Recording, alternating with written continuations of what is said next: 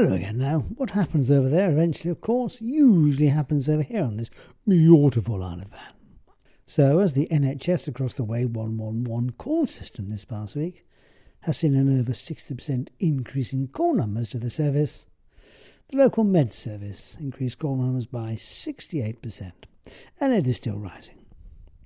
If you are waiting a ring back and exceptional calls notwithstanding, obviously very urgent ones, etc., just forgive us, please, if there's a slight increase in wait time.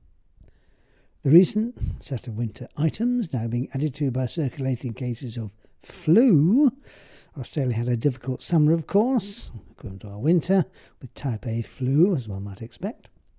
And that then to lots of very hot and feverish young children, many complaining of a sore throat, norovirus associated vomiting, ongoing bronchitis and chest infections in huge numbers in children and adults, not to forgetting the not going away anytime soon COVID disease.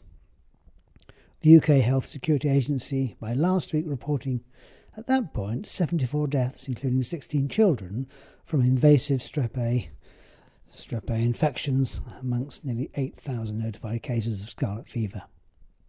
Locally, we are getting information concerning which pharmacy has got what and approximate stocks of this or that various antibiotics, a couple of times a week now.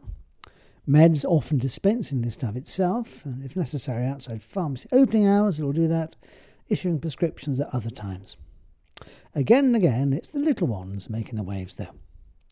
Nearly three years of relative virus free existence through COVID, but boy oh boy, they make it up for it now. As they often say, the respiratory virus is circulating. They don't queue up in orderly fashion. Oh, it's your turn. No, no, it's my turn yesterday. It's your turn. no, several can inhabit your airways, your nose, your throat, your lungs, all at the same time. Have a jolly good time about it. Often resulting in a continuous runny nose, a cough, blocked ears, jippy tummy. Scarlet fever has its own dynamic, of course, its own acronym. S sore throat. Occasionally younger kids, not very apparent actually. C, C circumoral pallor, the pale ring around the lips contrasting with the red cheeks as the rash appears. A, antecubital fossa. What's that? Well, the front bit of your elbow below the biceps areas. The spreading rash looking a bit like sunburn, producing lines of marked redness in the creases of these regions, so called lines, essentially tiny blood vessels which have ruptured, broken, that may last then several days after the scarlet fever rash has gone. Why an Italian pudding, typically eaten at Easter, gets its 50 minutes of fame, I don't know. R for rash. The sandpaper like to feel rash, often again like sunburn, it's there, spreading from face to chin to chest to neck and occasionally all over lobster like. L for lymph nodes, those swollen lymph glands we usually find in the neck. E, wow, a bit nebulous this one. Erythrogenic toxin. This is the toxin that produces all the effects of invasive strep A infections, from sepsis to pneumonia, bone or joint infections to severe skin infections, later arriving as nephritis or even later rheumatic fever.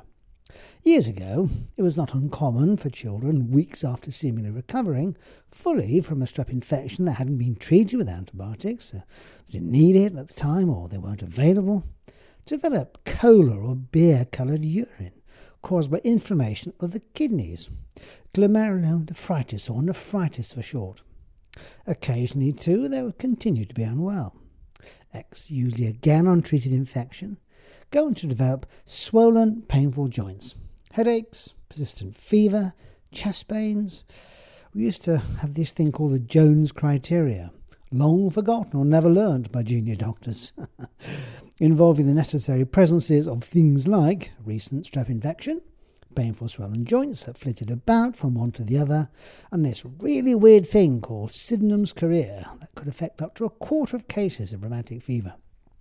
This sort of odd jerking movements, like a very slow spasm of the facial muscles or arms or legs, it was a bit weird, I have to say. Signs of inflammation of the heart, particularly the valves, carditis, with a changing heart murmur from day to day. Odd lumps under the skin, so called rheumatic nodules. This weird rash, unlike scarlet fever though, uh, it had sharp edges, so called, well, erythema marginatum it was called, to be posh.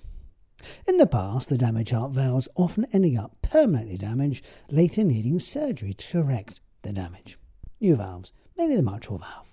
I've personally overseen rheumatic fever twice in my professional workings, so it is rare, in today's world of often just in case antibiotics, that might quell any strain bacteria lurking. Having said that, I've only seen diphtheria and acute tetanus once each. But Oh Lord, though, once was quite enough, thank you. Horrible, and thankfully in our local neck of the woods, well covered within the routine childhood immunisation programs. So we keep going dealing with all this stuff, and it's a mass of it. Community pharmacists must be exhausted by now, as I'm sure the constant pressure to dispense will take its toll. Please try and be patient. I know it's difficult sometimes. It might not seem like we care. We really do. It's just sheer number of volume of cases. I'll keep you informed, though, of any items you might need to know about as this week crawls into the Christmas weekend. Until then. Cheerio.